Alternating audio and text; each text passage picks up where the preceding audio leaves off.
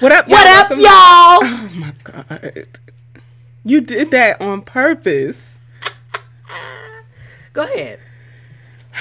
What up, y'all? Welcome to Queer Walk the podcast, the insurgent bi-weekly audio syllabus hosted for and by queer women of color, queer folks of color. I am Money, uh, the dismayed doctor. Oh wow. Okay. And I am Nikita and I am sleepless in Syracuse. Is it any more fun than being sleep- sleepless in Seattle? I certainly not. It's probably about the same, actually. well, I'm glad you're back. You were missed last episode. Oh god, yeah. I'm so tired. This job is working me to death. But actually it's not working me to death because I'm still here. Thankfully. no, that's a good thing. Sorry, this is not some kind of intervention. anyway, All right. Well, let's drop the intro.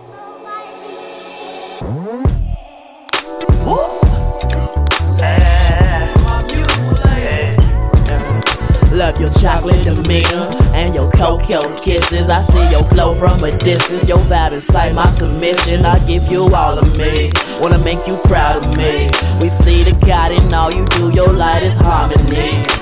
Every type, darkest night, brightest light. I'm loving your soul.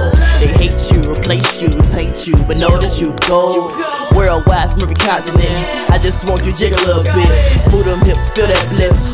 Hug your sis, make them piss. Don't resist your temptation. You're amazing, no limitation. My favorite in this matrix. We move by your vibration, and that's love. I hope you hear that on the daily, cause baby, you love. I hope you hear that on the daily, cause baby, you love. I hope you hear that on the daily, cause baby, you love. You love. All right, Nikita. You want to tell folks where they can find this Insurgent Biweekly audio syllabus? yes, you all can find us on Instagram and on Twitter at QueerWalkPod. You can also find us on Facebook, facebook.com slash QueerWalkPod. And you can also find us on Tumblr, where this whole shebang began, queerwalk.com. And where can folks listen? They can listen to us on Pocket Cast, Castbox, Stitcher, SoundCloud, and as of recently, Spotify. That's right. So everywhere you get your favorite podcasts. Everywhere you listen, you can listen to major podcasts. You can find Queer Walk. All right. So, Money, you and I are the co-hosts of this illustrious, illuminating, insurgent biweekly audio syllabus, but it takes a whole community to make this thing go round. So, can you tell people how they can contribute to this community? No problem. Um, our episodes are brought to y'all by y'all, so you can contribute in one of two major ways. The first is by loving us out loud. Do the R's. You can rate us, review us, request a topic, repost the episodes, retweet when we're on the Twitter streets, and reply. Use the hashtag QueerWOC to talk all things the podcast, or just add us at QueerWalkPod, P-O-D. You can also send us an email or submit your curved chronicles at queerwalkpod at gmail.com. Yeah, or This- if you have, I'm sorry, go ahead. What were you going to say? you know, I was gonna say, if, or if you have um, a topic suggestion or something you think, uh, you know, we would be interested in, or you know, you know, the thing about social media is that it is in fact social. Um, so maybe you want to send us something a little bit more personal, um, private. Oh my gosh. One might say, so you could send whatever private missive your heart desires at queerwalkpod at gmail.com. You can also give us your money one of two ways. The first way is a non commitment way over on the Cash app. It's a dollar sign Queerwalk Pod, P O D. You can give us as much or as little as your pockets will allow. The second way is to become a sustainer by joining the Patreon. Head over to patreon.com slash queerwalkpod. to become a patron, and that is just a small monthly donation that ensures that Queer Walk continues for more episodes. So we have some suggested donations over there, but you can give again as much or as little as your pockets will allow. Allow. That's right. All right, Alize, let's moving on along to the queer walk, queer walk, queer walk, queer walk of the week. Of the week. I'm just not even. I'm gonna give up trying to coordinate that with you since you've decided that it's a different rhythm. I have not decided anything. I wait in anticipation, not even in anticipation. I'm so afraid that you're going to yell at me that I'm afraid to start too soon. Oh, okay. That's not my fault. You drive this you thing with an iron. I give you the No, you don't you don't give me a cue. You give me a if you fuck it up, that's gonna be your ass. That's that's the way I feel. And I don't feel like I can thrive at doing the intro when I have that kind of uh, fear being put into me. And yet somehow you still mess it up every time. yeah, because you don't make it feel safe. That's why. Oh, oh, oh! Now this is unsafe. Why you sound like that? Why right. you sound like a black mama? Oh, oh, I pay all your bills. I put food on the table. I put clothes on your back, but you don't feel safe. Okay, understood. Why do you sound like that to me? Can you tell folks Anyway. what, the, what the queer watch of the week segment is? yes. So the queer walk slash queer pack of the week segment is um it's that's the segment that I affectionately also like to call the the roses segment. And so something we always say here is that you know we don't want to have to wait until queer walk and queer pack people become ancestors. We want to give them their roses while they're still here with us. So this is just a segment where we amplify, celebrate and just highlight and recognize a queer woman of color or queer person of color who's just doing the damn thing. That's right. And this episode is no different. So, this episode's Queer Walk of the Week is award winning audio producer, creator, podcaster, innovator, artist, and baddie Sam Riddell. Woo! I was like, So I was just thinking, I'm like, I just cannot believe, as long as we've been doing this goddamn show, that Sam has never been a queer walk of the week. I know it's overdue. I apologize. Long Sam. overdue. That's what that. That's what that silence was for. I'm just like, Sorry. You know, we- okay. we should have given you your roses way sooner, Sam. That's all I'm. Sam, okay, Sam, we give Sam all the roses. We give, you know, we uplift the inner hoes. Sure. But not as queer all the time. You know, queer But walk of the week is something right, special. Not as formally as making Sam queer walk of the week. So exactly. my apologies. This is very long overdue. Um, but you know I love you, Sam. Okay, Indeed. so can I gush and tell folks Gush. why why Sam is queer walk of the week? Okay, Yes. so I first started listening to Sam's uh to Sam at the end of like 2016. It was after that election, you know. Um and I first was introduced to Sam through her podcast Inner Hoe Uprising, where she's the principal host. Um Inner Hoe Uprising, I mean if you listen to Queer Walk, you probably have heard us talk about Inner Hoe Yeah. Uprising a lot of times before. But for those of you who might be new, to us or to the hoes, Inner Hoe Uprising is a podcast about sex, love, and dating from a really smart, funny quartet of black feminist 20 somethings living in New York City, which they now have over 230 episodes, six seasons in. So, Oh my um, god. you have a very deep catalog to go explore with the hoes. Yeah. And also, uh, shout out to the rest of the hoes Rodeka, Rob, and Akua. Yeah. And if y'all are, if this is new information to you that Inner Hoe Uprising is a podcast, please go check it out. They're still ongoing. They just dropped the episode um, about PCOS that I felt very seen. I was very happy that to hear folks talking about PCOS because it is so common, but there's not a lot of information about it, especially not a lot of black uh, women Yeah. information, black folks who menstruate information out there. So, Hoe Uprising doing the good work. So, IHU has been highlighted everywhere, but I'm just going to name a few places that Inner Uprising has been celebrated. Refinery 29, The Body is Not an Apology, shout out to Sonya Renee Taylor, Blavity, Medium, and a featured podcast in Podden Live NYC. Shout out to T with Queen and Jay.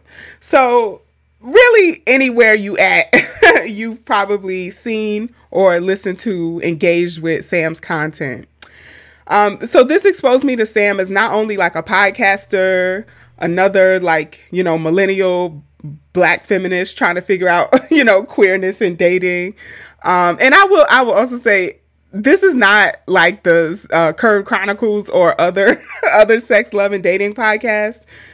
The hosts really take um, thoughtful, deep Yeah. approaches to talking about about sex, love, and dating deep and topics. rigorous. Absolutely. Yeah. Yeah, yeah. It wasn't yeah, it did you know, it's not like how I be fucking around on here, like, oh here's my DMs, but they do like deep dives. It's very you know, it's very relational healing, you know. um yeah, so so Inner Hoe Uprising not only put me on to Sam's work as a creator, but also as a, a queer black feminist storyteller and an interviewer. I know I've said this Sam is like an unparalleled interview. so amazing. Um, so I just I'll put a link in the uh, description of this episode to some of my favorite Inner Hoe Uprising interviews. Um, I mean, the most recent episode with Akua and Sam interviewing um, Sam, the guest, on that episode about PCOS was amazing. But some throwback ones. So they did a a double series on like like big femme season and big nigga season. It was just like about being fat, you know, bigger, plus size, Sure. whatever, and dating. Um, I love both of those episodes. Uh, so I think I'm, I'm gonna put the link to both of them in the description of this episode, so y'all can go check it out. But they're I know that they're episode 118 and 122 because I listened to them multiple times. so another fave interview for me that Sam has done is the Love is Elusive Like God episode with the other BBB homie, Diamond Stylz. I also refer yep. to this episode a lot. It was just just an incredible interview. And then there's one more that I really love. Um spiritual bitch slap from my two spirit femme. and so it was about obviously from the title um like two spirit their guest on that episode was a two spirit person and talked a lot about indigeneity and queerness loved loved loved that interview i'm not going to link this one because they uh, so sam is also not just a skilled interviewer when she has fantastic guests like the ones that i listed in those past episodes but also she does this thing where she exposes how ridiculous somebody is when they're a guest on Inner Hoe Uprising too. You know, like like she asks these questions, Yeah. and you just be like, yeah, yeah. You you you feel Yeah, pretty, Yep. you feel pretty silly Yeah. right now, don't you? So there was this one interview that I'm remembering right now that Sam did with this person who was horrifically like body shamey and um had made this book about like basically like ugly ugly body parts of ugly genitals of uh, other people and sam just really ate that Oh, ass wow. up in a very intersectional black feminist way so love it love it here for it um, she's also one of the punniest people on social media. Um, if you're not following Sam, I'll put her at in the description of this episode. But if you could just take a look at IHU episode titles and see how incredibly uh, word savvy and punny she is. Absolutely. So aside from her work on her own creation, Inner Hoe Uprising, she's also lead producer of the Those Genes podcast. And In Those Genes is a hip hop inspired podcast hosted by a black geneticist, Dr. Janina Jeff, um, that explores the identities of African descendants through the lens of black culture. It's, it's a very bliggity black podcast and it's a very genetics, sciency podcast. right up my alley. Yeah. Recently in 2021, um, in those genes episode, that Rona uh, won the Third Coast Richard Driehaus Foundation Impact Award, which uh, that episode was all about what coronavirus COVID nineteen is, and it Yeah, yeah, yeah. so amazingly like use black cultural references to explain what the virus is and all the rumors Right. around it around the uh, how vaccines are made it was just a- an incredible incredible episode about the vid um, and it was so good that it won that award making sam an award-winning pandemic podcast producer so Hot damn. so, um, I'm I'll also link that episode where you can go listen to the that Rona that Rona episode of In Those Genes because some of these uh, misconceptions. I mean, thankfully, very quickly it was unpacked that Black people are not immune from because that was a Yeah. thing last year around this time. At Yup. the beginning, yeah, that's so Yeah. right. So I just yeah, just wanted to highlight and shout out Sam continuing to do amazing things in these podcast streets as a queer black feminist. And also, uh these blue braids playing the drums is just a look. Playing the It's fucking just doing drums. something. It is a look, okay? So go follow Sam at SlamRid and see Please these do yourself Ooh, a These blue braids on them drums. Yeah. So shout out to Sam. We love you. We love you uh, so much. We appreciate you so much, and we're sorry we didn't uh, amplify you sooner. We. When the last time you did a queer walk of the week? Money. I did the labor how long person like two month? episodes ago. Okay. It was like two episodes ago. Anyway, Shut up, Montanique. we love you, Sam. We love you. All right, y'all. So here is where we would usually do the mental moment with money, followed closely by the leftist luminary labor lecture with Nikita. But this episode is special, and we really wanted to give like time and space to Black queer pop culture. Absolutely. with Romeo, And we had so, much goddamn fun talking to Romeo. And, you know, you know, you get uh, black queer people together and we just gonna keep going and going and going and going. Yeah. Yeah. So, you know, we family. so, yeah, catch us next episode for the mental moment and the word Absolutely. with Nikita.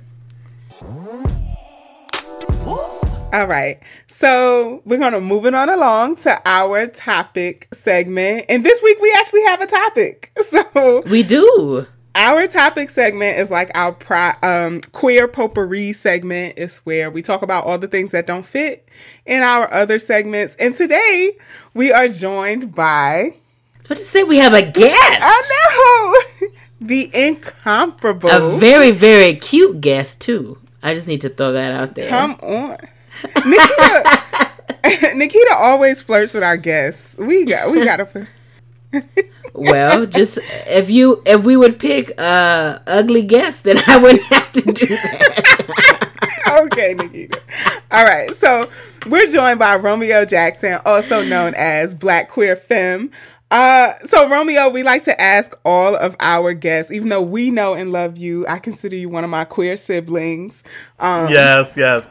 We just always like to ask folks to introduce themselves, their origin story, because you know you like a, a queer superhero to us. So, What do I include in my origin story? Just tell us about you, like who you are. You Okay. know, What do you want the people to know, Oh, I want Romeo? the- Come on. Okay, okay. Don't sit up here and be coquettish. and shit. We don't have time for that. okay. You're not y'all trying to expose me. Okay. Tell us, you um, know, Not that you're the grandchild of Gracie Lee. Whatever. Well, you know, you know, I was about to invoke my grandmother off the bat because I have to invoke Gracie Lee Fowler wherever I go. Let's start there. What's my origin story? It's for a black woman, of course. That's what I'm about for. Um, that's my late grandmother, Gracie Lee Fowler. You know, from Mississippi, migrated From up to Chicago. came on up to Chicago through the Great Migration, um, which is where I was born. Um, you know, I'm from the south side of Chicago proudly. Even though I went to a suburb for high school and stuff, I'm still from the south side. like, period. Um, what else? I'm a PhD student. Unfortunately, I always joke. I always say, unfortunately, money. You know, Yes. like it's Yes. you know, I you, truth is I'm tired, okay, and the answers aren't clear, okay? Like Um, but I love doing that. Um, so it's in a higher education leadership program. Um, most likely, I'll be doing something related to Black trans folks in higher education. Um, I'm excited to be here because I watch so much TV. As anyone knows, like I watch a lot of TV and I comment uh, and tweet about a lot of TV. You do. Um, um, I was telling him, I was like, I want to be like Bell Hooks and be like a culture critic, but for like the gays, but I don't like to write. So this is a great venue for me. this is a great venue for me to get my uh, cultural critique on in a way where I don't have to write nothing. So right. Yes. That's that's why I knew we had to have you on for this episode. I was telling Nikita, I was like, Romeo is like a p- pop culture guru. Okay, they just they just be knowing about everything. You, I have been put on to so much stuff following you on Twitter that oh, I Oh, would wow. have never known about. So Oh wow, thank you, so sweet. yeah, you, well, thank you. and you know, I've been trying to get on this podcast for about a year now, a year, oh, two years now. I've been like texting, like, just let me know. I'm ready. I'm willing. Like, I hello. so I guess the like running theme of this episode is like we should have been did this. we should have been did this. Yeah. But I'm glad that it's happening now. I I apologize. It just be so hard to It'd coordinate. be, so, it'd be so much going on. yeah. But yeah. All right, y'all. So we so Dr. Sammy has charged the three of us to do a black queer pop mm. culture roundup to just Yeah. talk about from our perspectives. I feel like we have the whole spectrum here. We have Romeo Yeah. who's very plugged in, you know, they know about everything. we have me who like I feel like I'm kind of Right, you in know, the in the middle. Yeah, I'm like I know, you know. Yeah, got And a then little there's foot me. And then there's Nikita. I don't know anything. and she I'm like, I'm really going to be a student. I love that. I'm ready to absorb and receive um, the knowledge because when I think black queer culture, I'm like, oh, we're talking about like Luther Vandross and Grace Jones. counts. So, Counts. Come on, Luther. fair. so fair. I'm so I'm a little bit behind the curve. just a little, just a We'll few get- years. We'll get you caught up a little bit today. Okay, I, I can't wait. All right, Uh, so class is in session. recess is over. All right. So my first question for y'all, as as I started to think about this topic today, uh, this word mainstream gets used a lot, Yeah. um, especially in talking about black queer folks creating art. So can we can we unpack this idea of mainstream and is this something that we should actually be striving for as black queer creators? mm oh, my god, first. Okay. Take it away, Romeo. I was like, okay, Michael. Well, okay, I was. Well, you know, my first. Um, let's start with what we mean by mainstream. That's often code for white, straight, cisgender, able-bodied, insert things, right? So I think often when we say we want to break into the mainstream or we want to be mainstream, that's our shortcut way of saying I want to be viewed and respected by whiteness Yes. right? Which, for a myriad of reasons, right? I'll never shame a black queer or trans creator for that being their goal, right? Like, you know, we, we live under economic exploitation, also known as capitalism. And so, you know, particularly I think as academics, it's hard for us. it, right? It, it- it's one of my pet peeves is when black intellectuals or black academics are like, we should divest from the Oscars. Well, girl, our whole livability depends on white people thinking we're smart and publishing our shit. So, right, like we're all in the mess. so I think I want to start there because, yeah, like, and what do we lose when we become mainstream, right? Right. We, um, whether it's criticality, whether it's who we're speaking to, right? Because Audience if- change. That's right, the biggest thing. because if you're a black queer creator creating for black queer people unapologetically, that's not going to be mainstream, Right. Right. right? Like, um, unless it's crowded around being controversial, or unless your centralized message is black queer people are wrong and need to be fixed, right? Then that can probably get some mainstream attention. Yeah. So, so yeah, that's kind of initial thoughts. Yeah, Yeah. So I think about um, mainstream, obviously, a lot of the same ways. Um, and and I guess like the day to day way I think about mainstream is like, am I played on the radio? Right? Am um can you like walk into a museum and see my artwork? Right? You know, Okay. so all of these institutions that have been stamped by whiteness as like a a hub of culture you know Yeah. like that's that's what i think of as mainstream um and now when i think about it i don't know if it's because i grew up in new york you know or what but that has like never been the sort of like standard that i've seen Right. black folks black queer folks measure their brilliance and excellence by you know um but it is like the the place that you that cuts your check right so Right. so even though everybody knows that so and so is an amazing painter or an amazing designer um or an amazing singer they not living off their art because they can't get into these spaces where the resources are being hoarded so I think that has shifted in like the past 20 years. I think I was uh, to that- say that. Yeah, I think this idea of mainstream it, I, thought it was like fading away until, you know, Lil Nas in the last 2 weeks just shook the table, but um Okay, I don't want to give too much to Soulja Boy, but I really think Soulja Boy did something uh, with like with um, independent artists and uploading straight to the internet, right? Right. So Yeah. um yeah, so I think that there there is a reason why we see such a shift in the demographics of who is rapping right now because the gatekeepers have been removed for women. You don't have to be stamped by some dude anymore. Yeah. Um and so now I think it's more about like I see the word used like normalize. Like can we normalize it? Like that's mainstreaming, you know, like yeah. Yeah. Yeah. is it is it consumable or a shared idea for a bunch of people? Yeah, I mean, when you ask me, when you well, when you ask the question, what is mainstream? I feel like the the other way to ask the question is like, what is it? What is the popular in popular culture? And I think it's like mm-hmm. widespread, significant and widespread recognition. Mm-hmm. I mean, I think that's like the uh, the most basic way to put it. And I think what Romeo just said, one of the things that Romeo said is like really, really critical. I think it's there's always a, a contradictory nature to it, right? Where it's like there is like there is a certain there's a there are certain things that end up you end up foregoing, whether structurally or like personally, in order to get you know to that broader popular or mainstream or however you want to call it.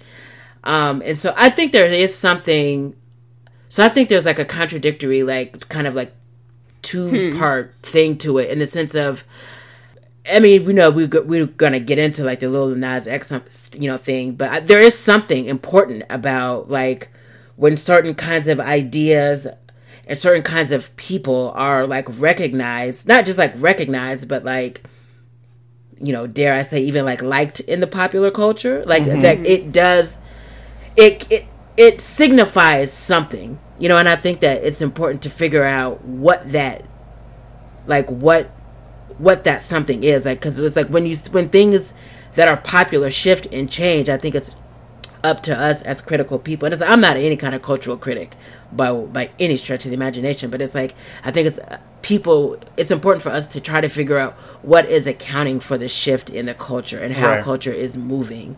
And so it's not about whether we should aspire to it but it's like what are what mechanisms and what things are happening that can account for why these shifts in the culture are happening at any given moment? That i feel like that's the way for I to, that's the way i think i would like to think about it Yeah. So is the is the pop the populace that is is referred to in pop culture is that shifting? Is it Yeah. l- less of a a cis white able-bodied hetero audience now? Like do y'all do y'all No. think that Absolutely, absolutely, absolutely not. No, no. Well, I think it's what becomes commodifiable f- to further right racial capitalism or whatever, right? That right, Lil Nas X, um, right? Really through his own right savvy on social media and marketing Yes. and, and and being a barb right? So being great at twitter right? Like Yes, Um, exactly. old town road shot off right? Like for that long run um, which i think now allows him some access and and he created some space for himself right to do what the fuck he wants to do when you have the longest running number one on billboard mm-hmm. Mm-hmm. right? The same i mean right i think rihanna took a less less like a longer route there but right she, she was in this like intense contract where she had to release an album every six months Yeah, yeah. right? Then she gets to her last one she's a superstar she takes more time to do what she wants and now she's doing whatever mm-hmm. she wants. So i think the demographic population shifts have very little to do with it. I think it's all about you know for me like that question too is like you got to follow the money Yeah. um and Where the so- money reside. where the money resides where the money resides Where the money resides. yeah because Which is also black queer pop culture. Right. Like I Yep, think, yep, I think yep. so much about memes and who goes viral and Yep. how black and gay it is. always Like Yeah. very. So Yeah. well and i think there's something to be said around and the way southern. And southern the way Southern. that black queer and trans people's work can be used for mockery laughs and entertainment but never valued. That. right but never mm-hmm. valued mm-hmm. as like lives right? So mm-hmm. that's why like um, i feel like we're you know there was big academic debates when laverne cox was on the ti the cover of times and it was titled transgender tipping point. Yeah. and every, and right, and, and a bunch of academics were like, "What's the tipping point, and for whom? Not the majority Mm-hmm. of Black trans women. Maybe for Laverne Cox, which is great. Yeah. We we love our sister, right? Maybe for Janet Mock, we love our sister, uh, but not so much for T.S. Madison, right? Where Yep. it took Yep. Mm-hmm. years longer for her to get her first reality show, right? So like we have to grapple with which images um, become palpable to mainstream culture. So speaking of, I was my my next thought in this conversation was um I think a lot of times people like to think think about it, particularly black queerness as like just popping up. You know, like we just we just Right. emerged or dropped from the sky. But we've been here and we all come from legacies and lineages um that allow, you know, black queer folks to exist. So I was thinking, I was trying to think about this and wanted to ask y'all, like, who was the first, like, image or like representation of some kind of black queerness in pop culture that you remember? I can start since I asked Please. the question. So, okay. So, MC Lyte, hey, Soror. so, you know, I, I don't know if she's or however she publicly identifies, but Right. alleged on this mic for the purposes of this conversation. Um, so I won't talk directly about her identity because that's her business, but I will talk about the impact it had on me to say to see the video of Cha Cha Cha. And this tells y'all how much of a Brooklyn girl my mom was. That that this is one of my earliest memories of pop culture. So the video for Cha Cha Cha, my mom used to play it so much, like you know, like one of those Sunday morning mm-hmm. cleaning sure. things. And in the video, MC Lyte is dressed in this like all white pimp suit, kind of like Big Daddy Kane or something. Mm. And she gets out this black car. It's just such a visual of masculinity and this tiny petite woman, you know, like jumps out the car with this pimp suit on and she you could cha cha cha to this Mardi Gras. I'm the dopest female that you heard thus far. And oh my god, like that that just like blew my little mind. I was I love it. I'm just like the whole I don't know how to describe it. It was like the whole mystique of it, the whole vibe of it was so hyper masculine, but she was just like this tiny cute little Yeah. Mm-hmm. woman.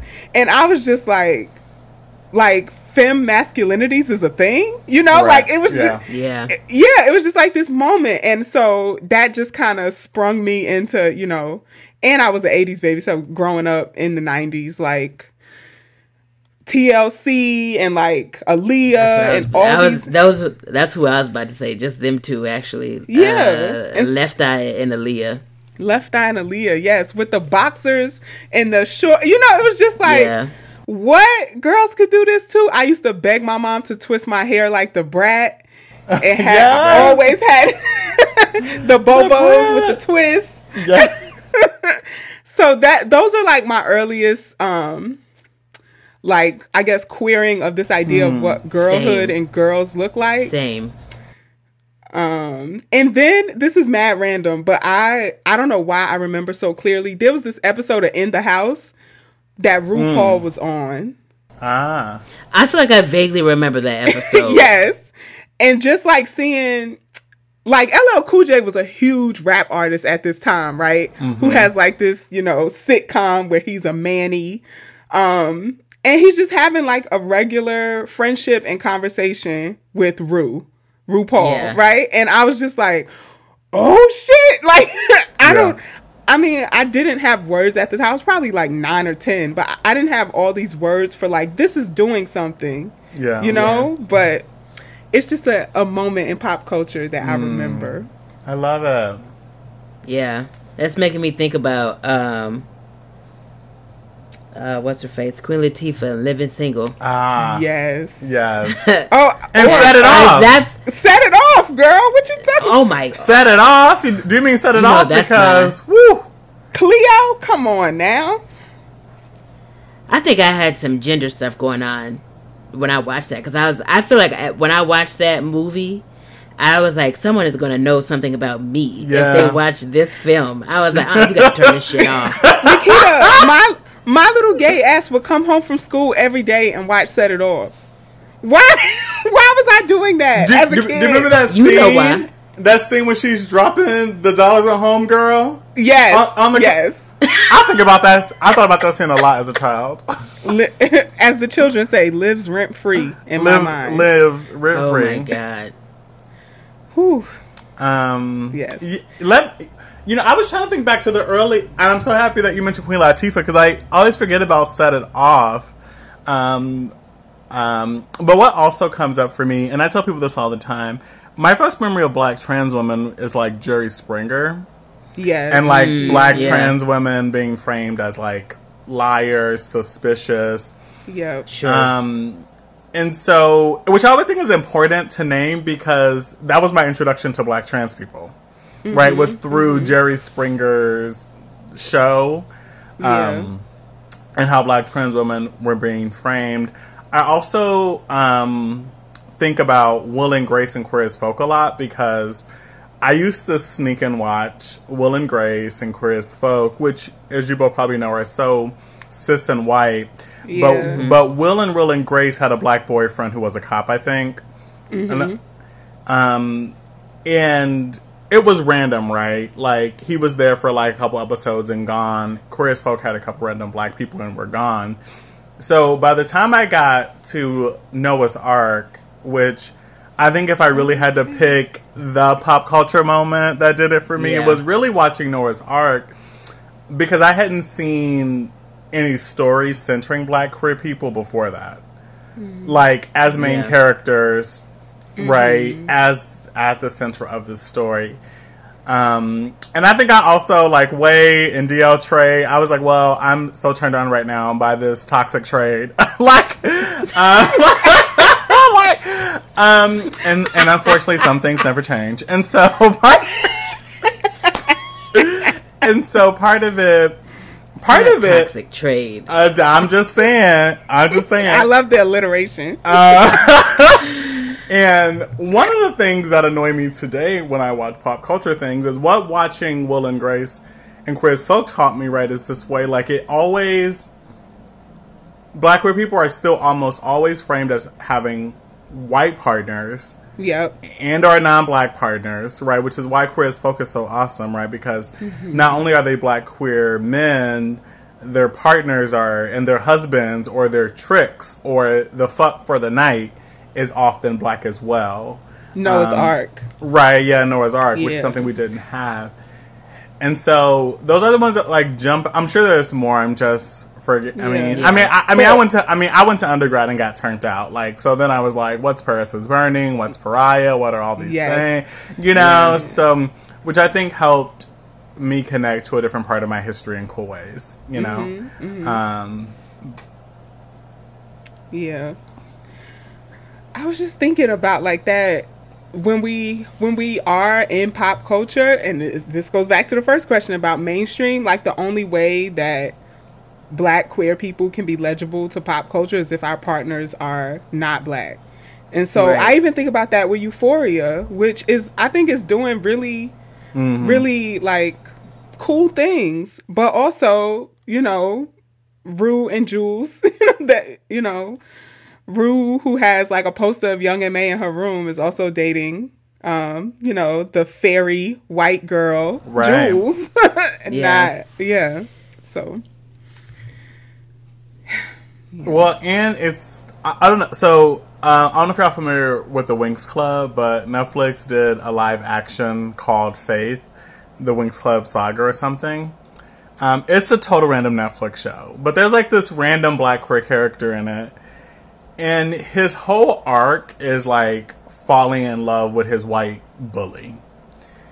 Um, and I also, oh my god, what's can the I tell you how much I hate that? I hated it in sex education. Sex education. Yes, I was gonna. So like- my homegirl Eric, they played my sister. Yeah. Now I'm happy Eric got his dick sucked first by that white guy, because I think because because no, I am. that was a pop culture moment. It was It an wa- intervention. it was an intervention. No, it re- looks. It's just it really was because I was like, if he sucks this bully's dick first, I Exactly. swear. To, like, but like I think that's one of the tropes of the black queer character, right? It's like this Yeah. fall in love with your right because because it it combines the queer stuff around like the trope around queer people falling in love with our bullies or that bullies are all secretly gay. Like you know what that's about. Yeah.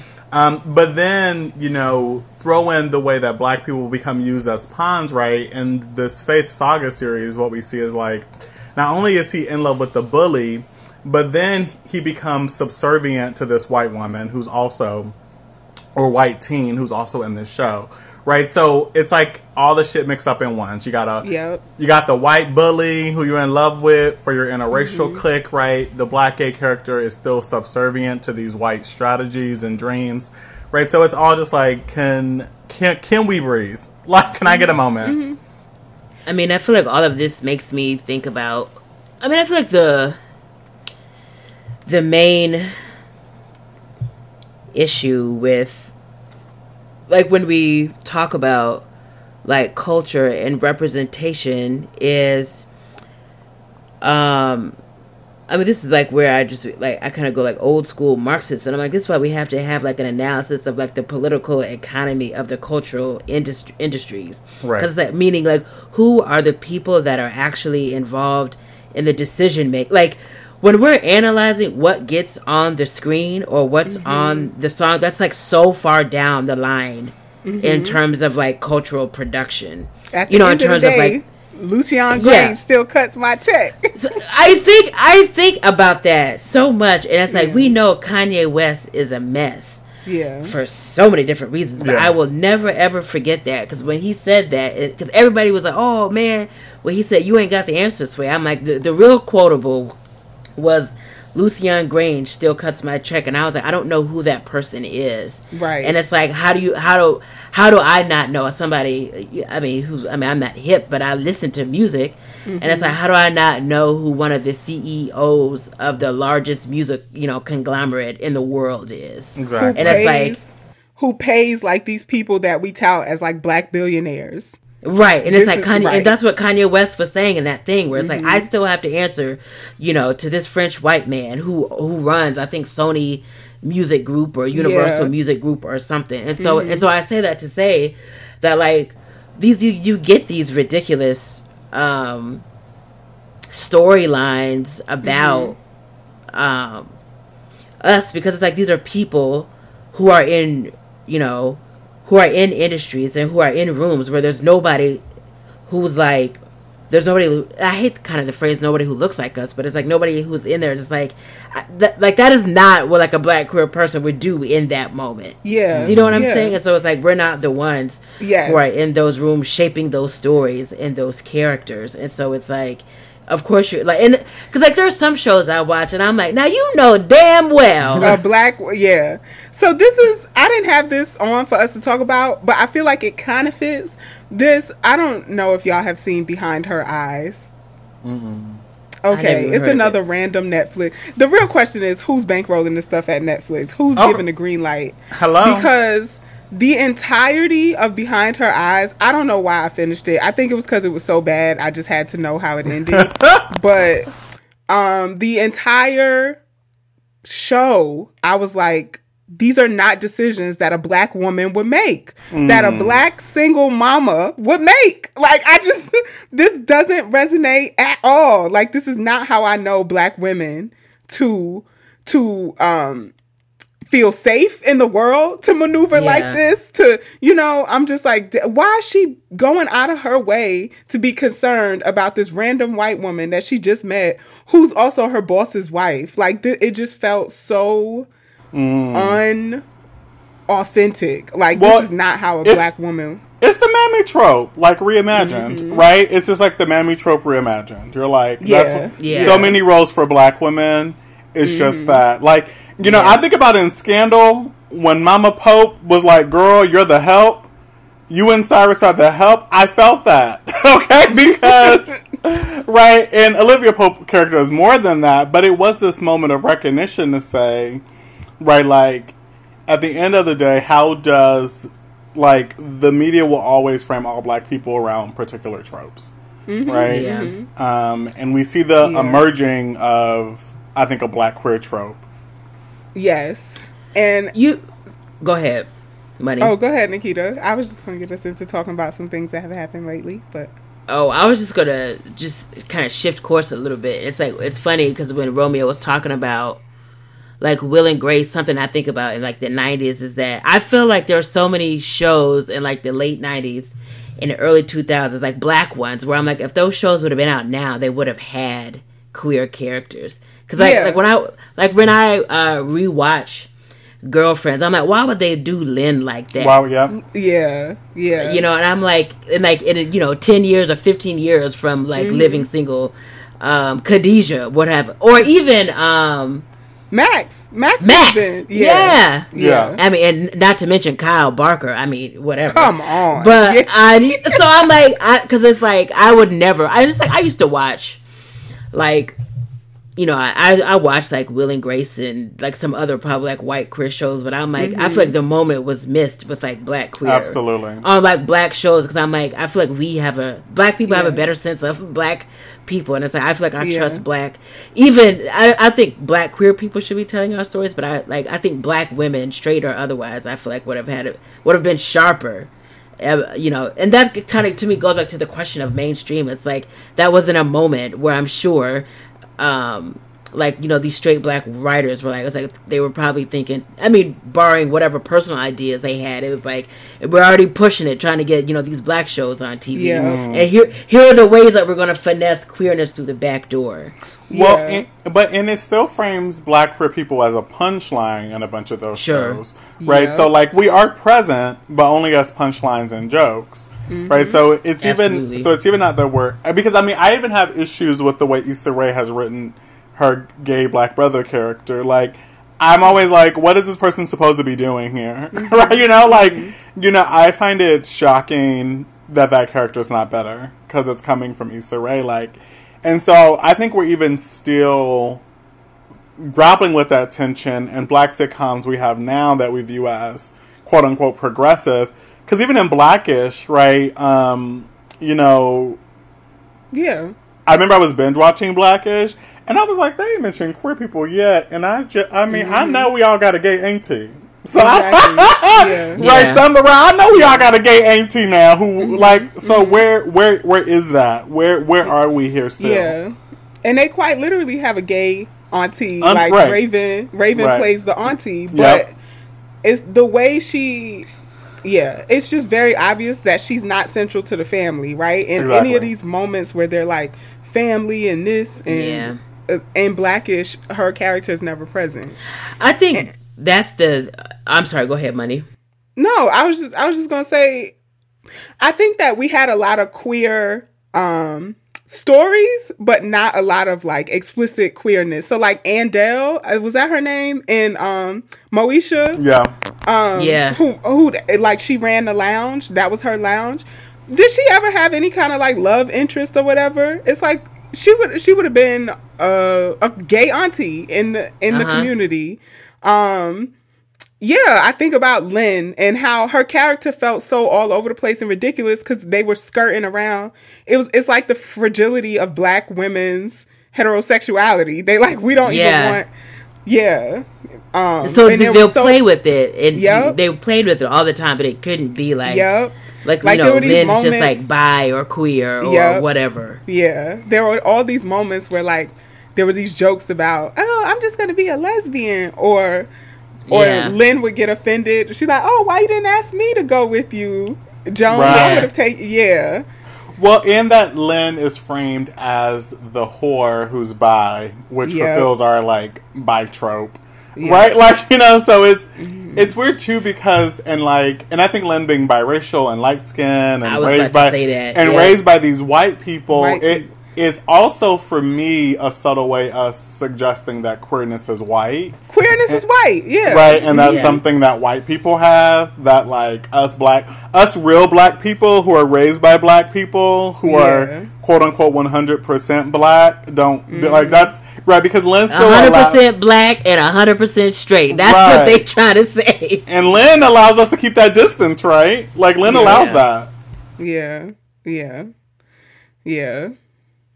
But then like Maya's cousin, you know, it's Maya's like cousin? Uh, uh, this Right. Peaches and Ronnie. Peaches and Ronnie, yeah. Yeah. Well, and once again, this is we never get to see Peaches and Ronnie like see love and Mm-hmm. in, in their lives, right? Like it's this tropic like black gay hairstylist, which you know, honestly, as a trope, I live for because you know, like I'm like, yes, girl. Um, right, but there's something too about how like black queerness is always peripheral to these sitcoms, never central, and we only show up as c- comedic relief, right? Yeah. Pe- right, Peaches and Ronnie are, are meant to be comedic, comedic Yeah. relief, right? Yeah. Like that's it.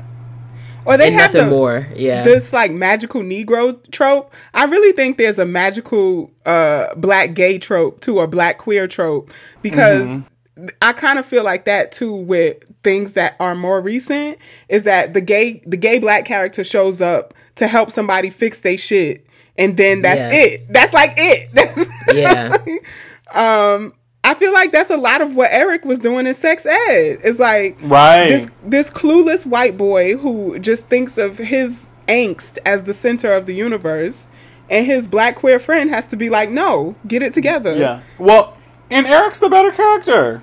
Right? better so like, right, like that's the thing too. Eric is the better character, and it's you know, man, I I love that. Um, I love your thinking around like how black people show up to save the day because it's also always within a very specific genre of that, right? It's always around like sassy best friend, leave your man, let me fix Yeah. your wardrobe, let's do a makeover, right? Um, and or right, like I think with sex ed, Eric just becomes like is called upon to be the black gay friend, to be the black friend and the gay friend simultaneously, mm-hmm. right? Right. So like Eric has to do like this additional work, mm-hmm. and then we have all kind of these queer stories around Eric, right? So there's all these like queer side characters who are also primarily only fucking white people, right? So mm-hmm. so like when I think about sex ed is weird too. You have these queer people of color. There's so many of them. Why none of them fucking? you know, like what's the real beef between Eric and I'm forgetting I'm forgetting Oh, the gay guy. boy. Yeah, like Yeah. what's the real beef that they can't date? Yeah. Right? Like they're Mm-hmm. they both are trying to pursue these white men, right? These Yeah. Mm-hmm. white fantasies. But, you know, we talk about mainstream, that's what sells. Seeing black people not loving other black people sells. Right? The inverse is harder to sell, some people would say. Ooh. But I, I feel like the irony of this thing around mainstream and this alleged, because it's like we all know who the alleged audience member is for most media in our society.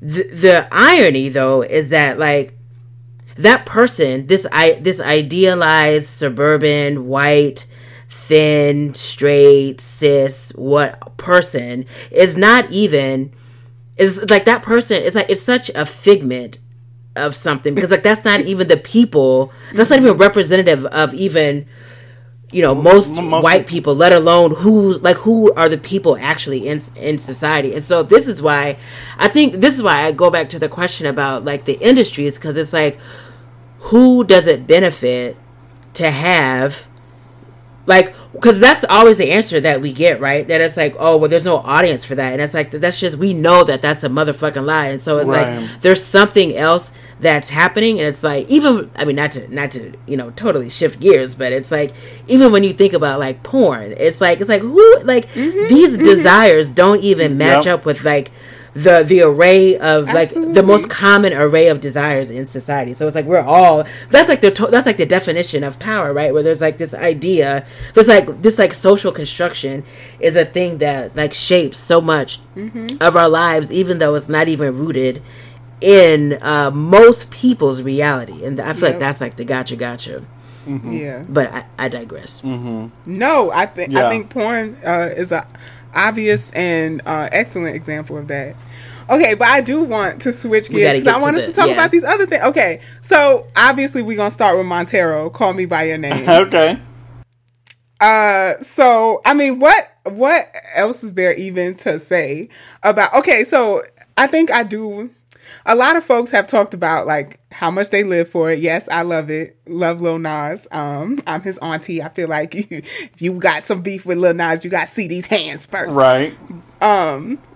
But the thing I was thinking about that me and Nikita kind of talked about before Romeo is that not Lil Nas X is not having the response that that black queers or even like black people who have had to apologize for being them ha- Yeah. have had you know historically in pop culture like there's no tiptoeing around no no palability uh None. none it's just like like like Don't give a fuck and don't. and don't it's just the it's the audaciousness for me Right. yeah Um, that twitter back and forth with that governor that Yeah. was just Barb. Oh, God. He's a Barb. I was like, girl, you ain't gonna win this one. No, you're not, not, gonna a, win this Not with a Barb. yeah Um, what? A, you know my. you know it's funny. So I do not like this song. what I know it's fine. Like it's just not.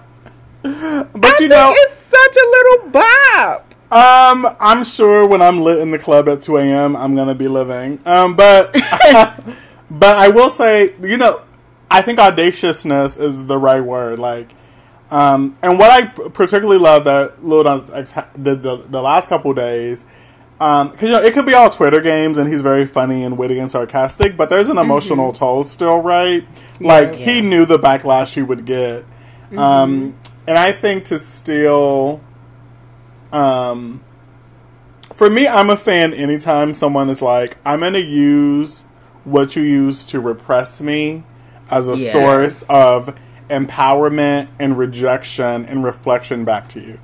Like, for me, I love that. Like, I'm like lap dancing on the Satan to snap his neck to take the crown. You know, I thought about my grandmother because I know she'd be freaking out. She's like, "Why would you put on the devil's crown?" You know, because for me, but it's like this is what you've called us. this You yeah. know, like Yeah. you know, I loved, you know, I was raised Baptist. And, you know, I was going to be a deacon and a pastor and I was doing all this stuff. I was an usher, like doing the fucking most. And I remember the day I decided to kind of leave organized religion. I was like 12 or 13. The, there's a deacon talking about how gay people are going to hell. I asked, I was like, well, you say all sins the same, but you don't talk about adulterers this way right? Like the like the v- the like rage and anger isn't there when you talk about this thing as you do that. And I was like, I need you to explain that to me, and homeboy couldn't. but right, that is, you know, I grew up hearing like right, uh, right, like homosexuality is from the fiery pits of hell. I'll never forget. I was ten years old in Kankakee, Illinois, at a church, and this black woman is up, and I swear she's looking right at me, right? She's saying this, And so I love the video for all those things. Also, I love the stripper pole. Okay, I love a little aerial effect. You I know, love the hair. The the hair in the video The has looks. not give gotten enough of a The nails. The nails. Well, and like Mama's But- always let me use this as an opportunity to shade Harry Styles because and shade the culture because Lil Nas X is actually the fashion icon we need. Like Absolutely. and all like, right, and all these white boys got to do is throw on nail polish, and all of a sudden, right, like oh they're like Right. they're like genre defined when like it's Lil- so gender bending. when, like, fashion forward. Lil Nas X had on that pink cowboy outfit with that mesh top, and I was like, what a moment! I was like, what a mm-hmm. moment! Mm-hmm. Mm-hmm. Yeah. I I mean, he's given us so many looks before now that I just don't understand why it was a shock that this was a look. Now that he has a budget, you know. Right. I'm like, of course, of course. And again, he is a barb, right? I, I think that a lot of the influence from yeah, bad bitch rap culture is also you Yeah. can also see it here. That that cornrow pink wig Pink, with the yep, yep. Yeah. with the oh goodness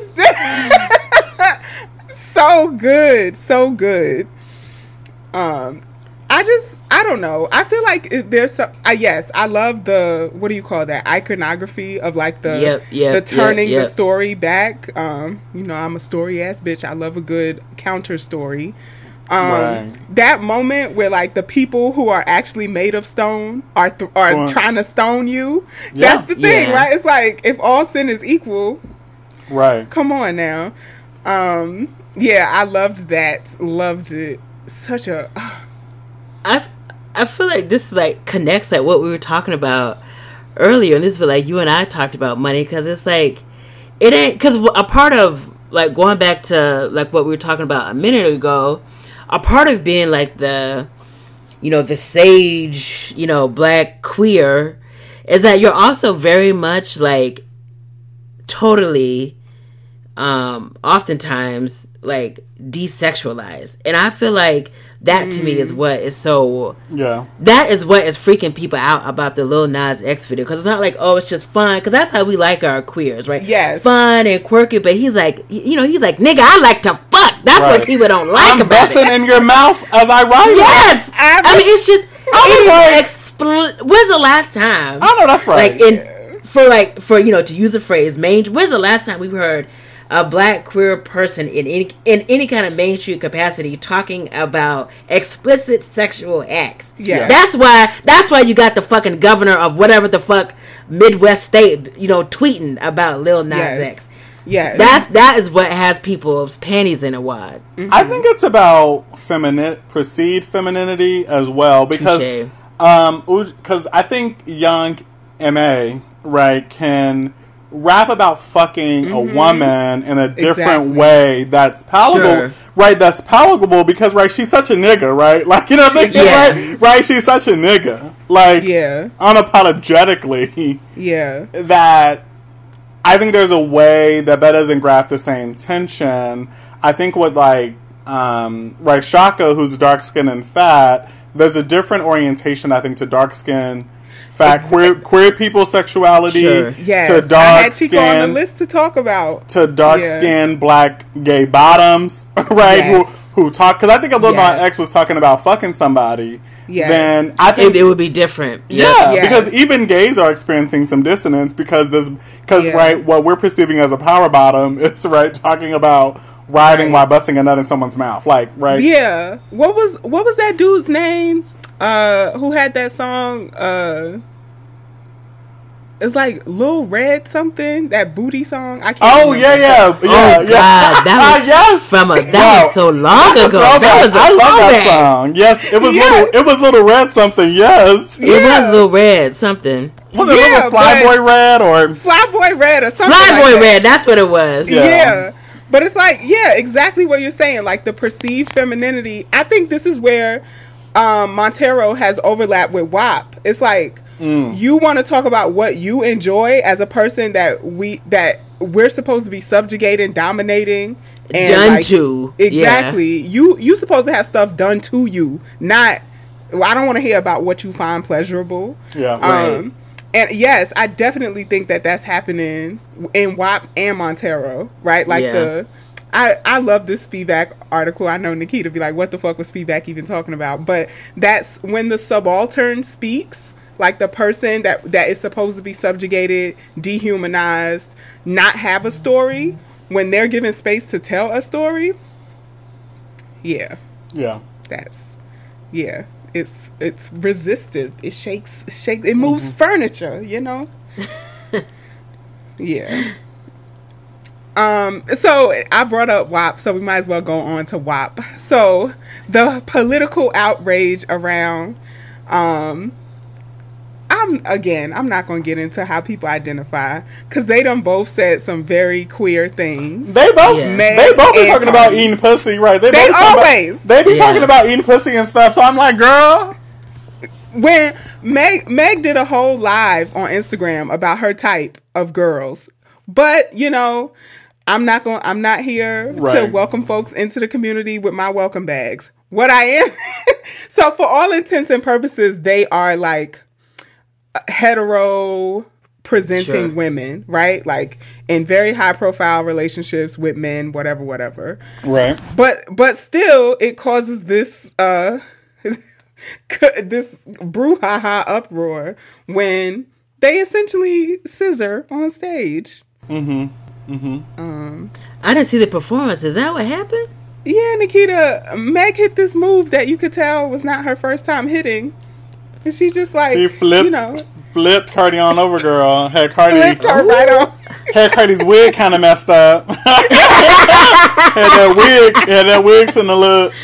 Um, Oh my god. well, I don't was know. a little askew so here here's what I don't or um part of me so we know right that because this is pornographic, right? Like not erotic as Audre Lorde would talk about it.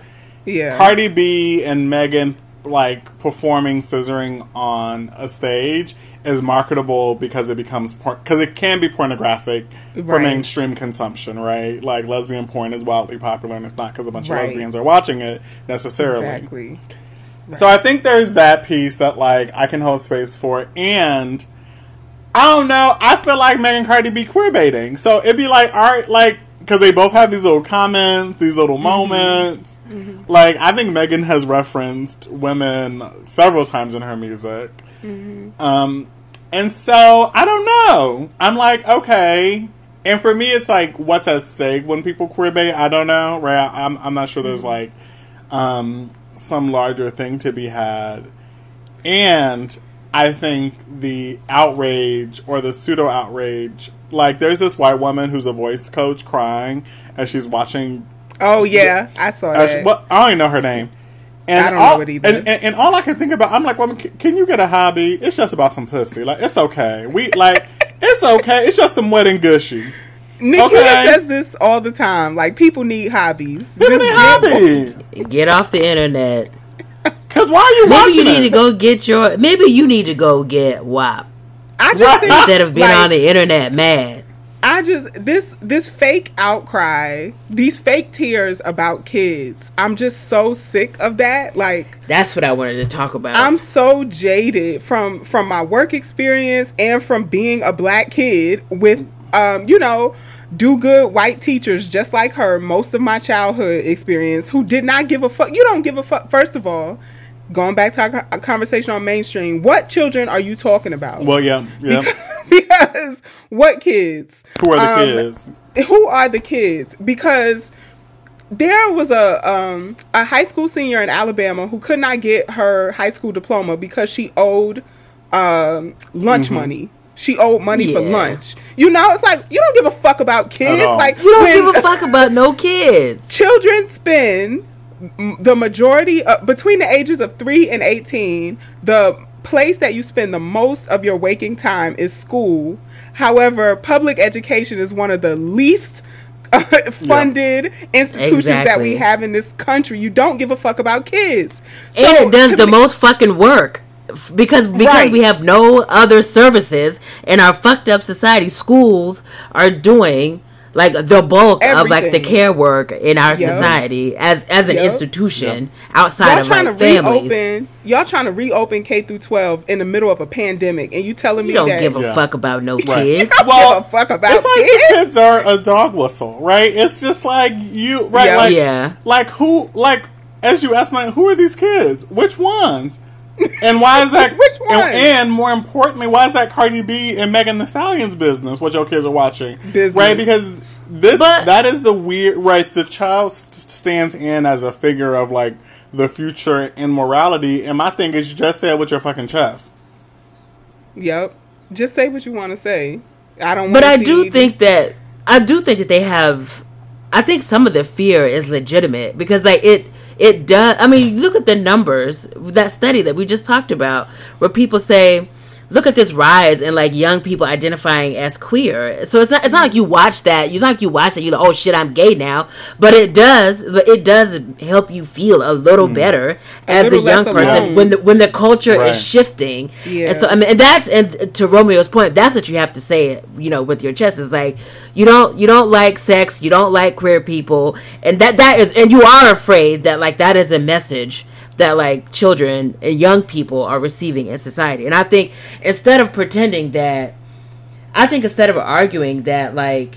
So I think we're right that they don't give a fuck about kids, but I think that we have to unapologetically and forthrightly say these are messages that like it's like I want young people, you know, to feel okay being queer. And it's like and it's like I want you know, of course age appropriate, but it's like we want mm-hmm. young people to be able to know their bodies and have like Yeah. serious, Yeah. meaningful you know conversations mm-hmm. about sex and it's like there are people in our society that don't want that and it's i think that we ha- we can't shy away from Yep. from from Yeah. our thing it's like like actually you know we you know we are sex positive and there are healthy age appropriate ways to talk about that with young people And talk about and talk about Exactly. scissoring and bottoming, right? Like these are all right, like Exactly. Like these are things at one point or another, right? Your child needs to hear, any child needs to hear. Yeah. Any minor, right? How you want to talk about it, Yeah. um, because and that it's and, and I, I agree so much. It's important that we have clarity about that because I think so much of queer right queer cultural production tries to counteract the narrative that all queer people do is fuck. And it's like, so what if that is all that we do? So what? Right? Yeah. you- you- it's like fucking it's fun so what if we? Uh, it's fun. So what if all gay men do is go to bathhouses and fuck strangers? Like, okay, is it consensual? yeah Right. That's the Exactly. question. Is it That's the question. Is Is it it, consensual? consensual? Like, you Yeah. like so. I like, and this happens in. Re- I don't want to talk about research, but this happens in research all the time around queer students, right? Like, queer college students have been so desexualized out of this overreaction to the hypersexualization that it's like we can't even talk about fucking. Yeah. Like, what? exactly yeah. Can't even talk about fucking Right? There it is. And we can't That's why. and we can't talk ahead. about asexuality, right? So then, so then Right. it forecloses Right. the ways that we can talk about other sexualities and and lack Right. and Right. desire or lack of desire to fuck, right? Because it's all Mm-hmm. Right. like we don't even have a framework for asexuality. I mean, like.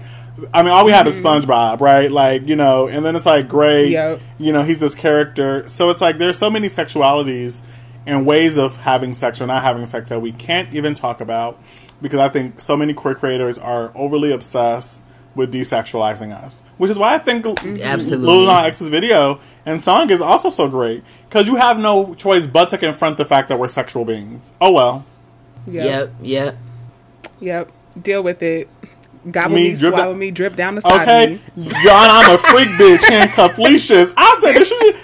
Comes When she Leeches. said, Your Honor, Why I'm a freak bitch, a I song- was like, did she say? Sir-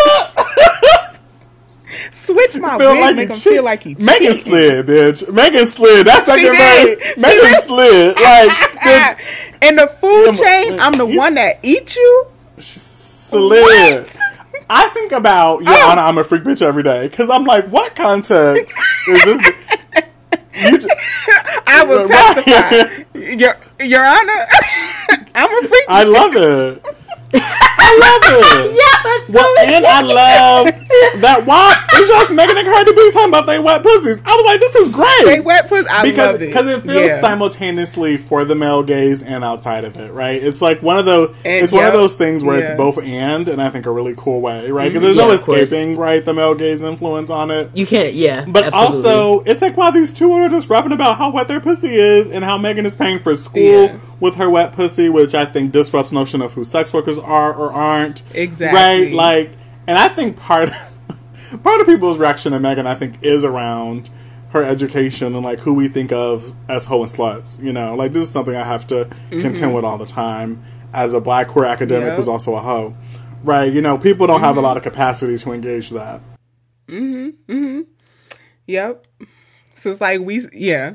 You have to you have to take up the the intricacies of her entirety, not just Yep. like pick the part that's comfortable for you. And I think Cardi Yeah. in the same way, live, living so openly and authentic. You can't expose a bitch who ain't got shit to hide. And Yeah. so like Right. Yeah. you know, just her being her authentic self for on this like global stage that is social media. Um yeah, I just think it forces us like yeah, she talking about her wet pussy and she's also she was also heavily campaigning for Bernie Right. Sanders. You know? Right. like we have to understand both of those uh when we engage with her art. So I wanted to talk about like this yeah, not not being allowed to to you said something romeo that was like shutting off these conversations around queer people being sexual have not not have underdeveloped a way to talk about asexuality and to talk about queer sexualities and that's why i thought that clip clip of jessica betts saying then i asked her if she wanted to go Get lay the down get the strap. Get the strap. I'm in the I'm I'm in the bed already. I'm in the bed already. Get the strap. and just the way that Niecy caressed uh, Jessica's neck, I was like, oh, they nasty fucked for I- hours. Like, you could just feel I've it. not been turned on by a clip in a long time. I was like, I don't know why I feel this way from this video. I oh my sweet Jesus. that was whew. so nikita did you watch the red table I didn't get a chance to watch the full uh, discussion. Okay but do you, you know who Niecy nash and jessica betts are You know trying what to the play red me, but I table- do. I, You yeah, know I what- know. I know about Jada and the family and the and entanglements, such. okay?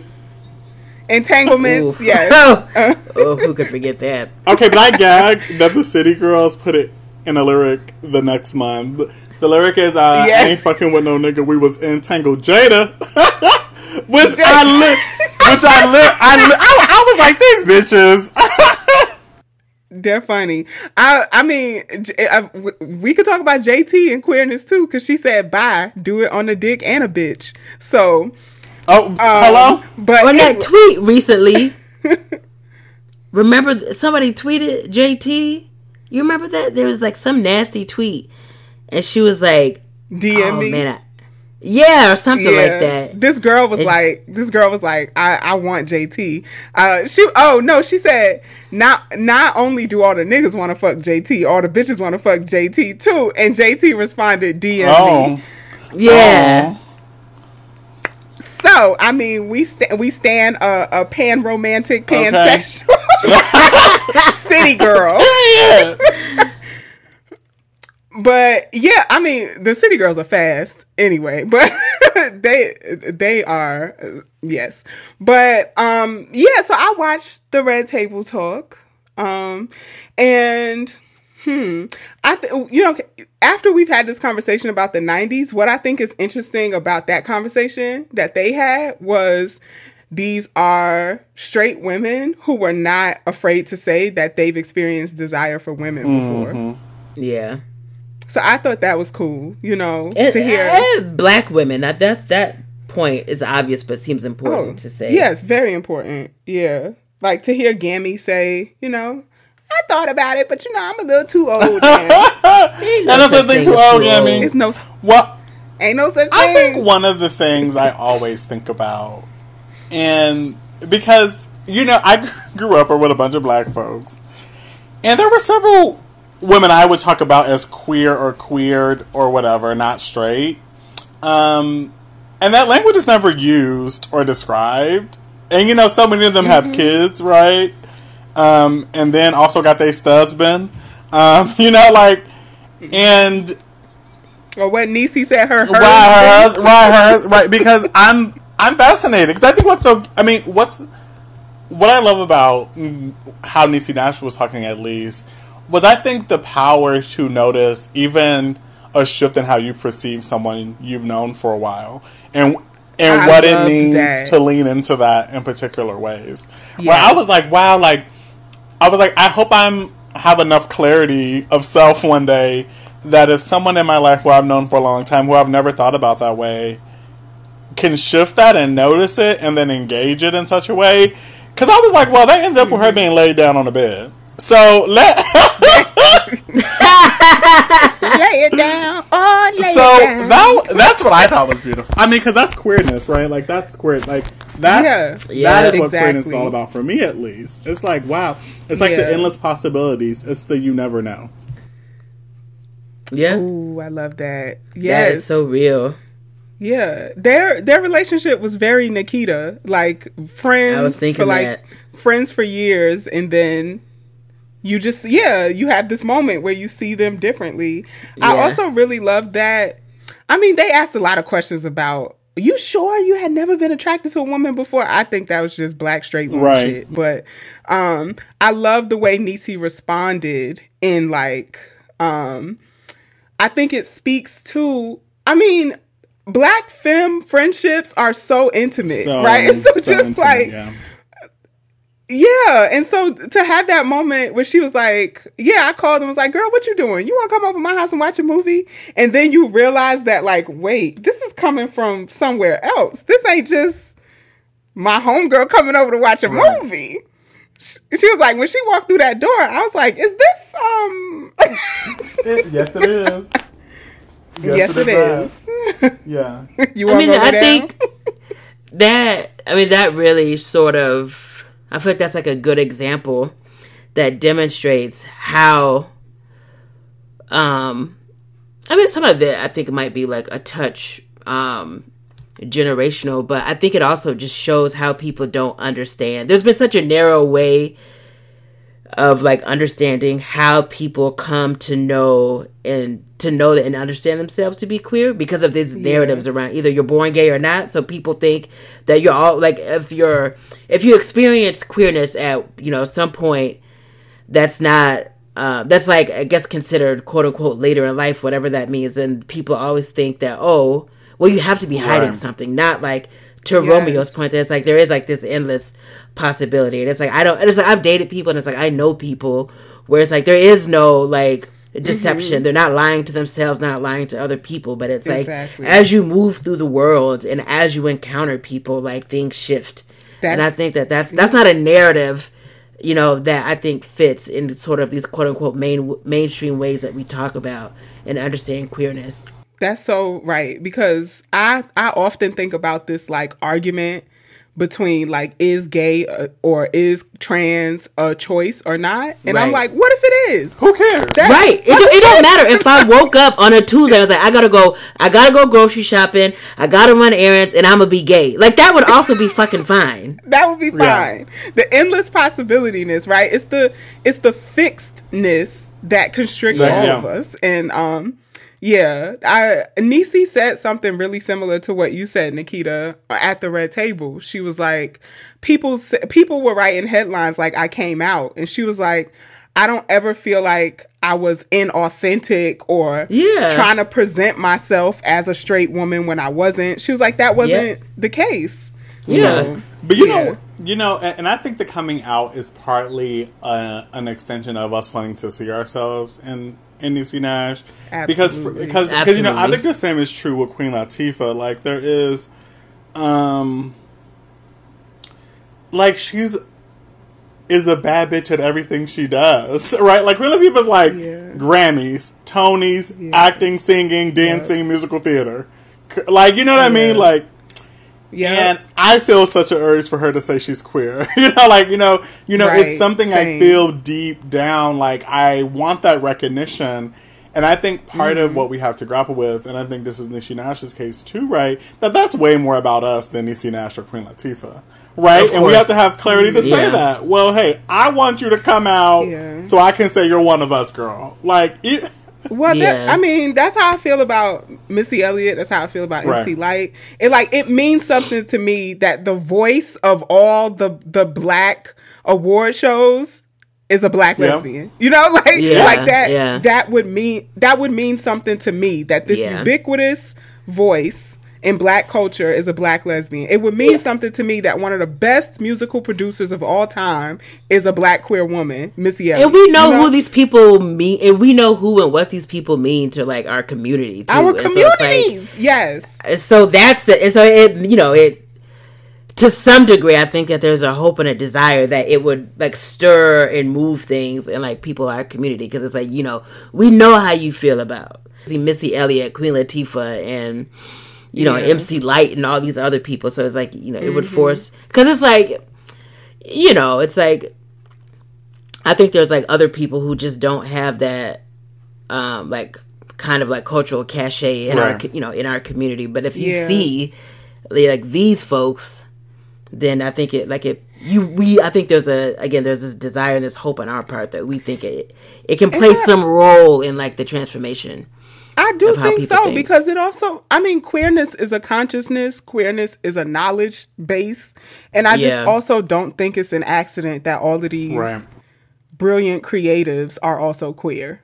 right Like, there, there's something there. Well, and you know? I'm not. I mean, I think it was an open secret that Luther was queer, and Patty outed him post. You know, when he was. Yeah. You know. Yeah. And, but I think I don't know if it will change much because I think the way my family engage, like, right, Luther's this like asexual figure in their head who makes music, and I wonder what the implications would be. Like, I don't know. Like, I don't know if it will shift Hmm. things in ways that aren't already shifting around right um, what Hmm. queerness means and our capacity to love each other in black communities right um, but i do say i like dunking on cis cishet black people when they try to come for gay people when i'm like well, we've been right there leading movements, girl. Like Bayard Rustin was right there leading the movement, sis. You ain't nothing special, Yeah.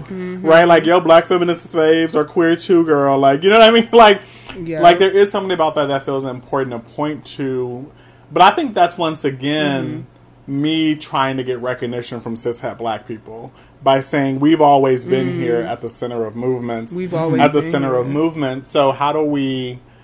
right and i think it's just important as an intellectual matter to tell people that but also like like how do we yeah because i think like what it means for niecy nash to read, read all these headlines about how she's come out and she's like girl I'm just minding my business like you know which is okay people in my family right are like gay aunties who never say the words i'm gay or i'm queer but embody Yeah. that for us as Yeah. models our, right our mm-hmm. whole Sure. lives mm-hmm. right also, Yep. also important right so I, I think the role of outness and coming out is of course white centric but i also think it distorts the ways that people embody and move through the world is is also Sure. so significant and powerful to bear witness to like there was this gay black guy growing up in a suburb i moved to who would just be on the street walking you know like he can't and i think about that person all the time because i hadn't really seen a black queer femme person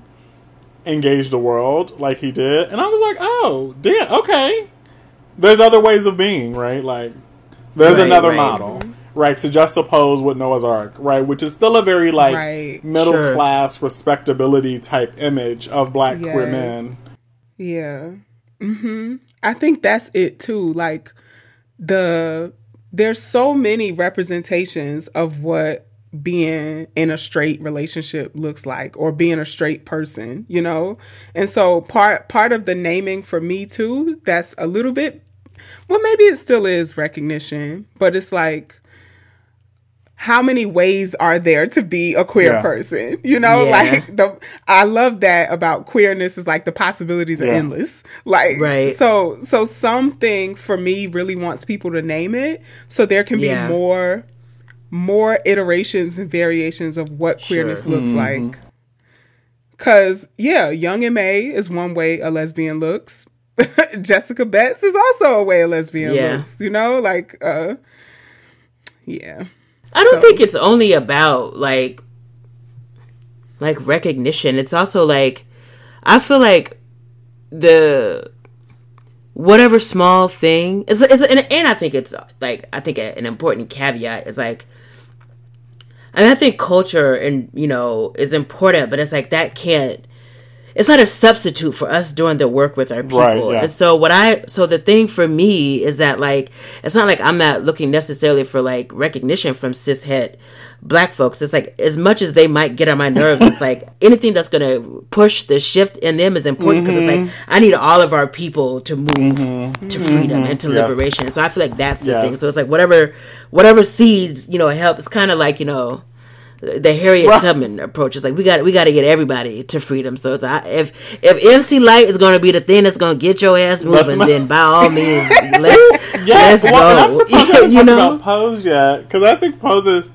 oh, how do we not? How do we not? I was think I was thinking about pose because um I one of the only conversations I heard about like yeah safe sex for queer men was when Blanca was talking to um Damon. Yeah. You know, Right. like You know, I had a chance um, at my association's conference to do the closing interview with um, the executive, produ- one of the executive producers. Um, and it was interesting because I still haven't watched season two, partly for a lot of reasons. Because I think like saying too much of my story on camera is hard for me. like, you know, I've seen Moonlight once. Uh, like, I'm like, because I'm like, look, I can't see. I saw Pariah once. I was like, I ain't watching all this. Look, I'm, look, there's only so much trauma I can watch from my own childhood. um, but I think part of what Pose does well, because there, are- 'cause there are some critiques to be had, child. But some of it, but like one of the things I love about Pose is that we had no choice but to get multi-dimensional queer Black Latinx stories. Yep. Because Yep. there was just so many Black queer Latinx people, right? Like, you know, I was about to like you know what I mean? thing, Like yep. the work, right? That I do think there's a dark skin problem because the two dark skinned trans women are framed as villains, and then one gets killed. yes, Okay, mm-hmm. so like we g- gotta mm-hmm. check that. But right, Candy does not carry the weight of being the only dark skinned black trans woman on Yeah. Pose, and can just be right. Like, mm-hmm. and I think mm-hmm. that's what's badass. Like, why Ryan Murphy's name is attached to it, I'll never know. I mean, I know why because, like you said, it gets back to who controls production and who can bankroll the production, right? So that class analysis is always important. But it's like that's what I love about Pose. What I don't love about, I mean, I call the House of, of Evangelistas like the the like House of Light Skins, right? Because like, there's a, there's a very particular. Well, I, I mean, right? Like the aesthetic's very particular. It's like be light skin or be trade. Like, um, Yeah. and and Yeah. so yeah. I mean, I, I mean, I love Pose for all those things, though, right? Like, it's the kind of messiness we deserve, right? It's the kind of like, um, like I'm happy that I could talk about my frustrations with, um, oh, child, I'm forgetting the character's name. Pray tell, hooking up with this with this child. Oh my gosh, Ricky. Yes, Ricky and Pray tell hooking up because I was like, well, this is an issue. I, I think so too. right? This I is get. a, this is an issue, right? That we that it is common or not, right? We need to engage. So, um, Yeah. and I'll lastly say real quick about Pose. I think about bell hooks' notion of lot that like media should expand our imagination and reality, not be confined to it. And so much of all, I think most black creation at the moment, like I want to turn on a TV show and I don't want to hear about I don't want police brutality in the world. Right. I don't, I don't want coronavirus in the world. And I don't want Donald Trump in the world. right? Like uh, you can't watch you're hard pressed to find something on like network television where those three things aren't playing a role somehow. And what does that mean Yeah. for the limits of black imagination is important to me. Mm-hmm. yeah. Yeah. Right. Yep. So I feel like we're at a futurity point of the conversation. So this feels like a good way to end because I I wanted to end with like some of our faves that we want to put people onto and maybe even want to see more from Yes. uh, when we think about Black queer futurity. So. I mean, real quick, we were going to talk about Janelle Monáe, Chika, and um, uh, I'll put Kaytranada up there with them too because Chika and Kaytranada Yeah. got nominated Right. for new artists, and I'm like, they've been but, new artist okay. to who? New Yeah, artist to who? new artist to whom? To who? Yeah, yeah. yeah. Um, but yeah, like all of these ways that yeah, we just want to see more from uh, queer black creatives. So, do you have any faves, Romeo? that Yes. tell us about?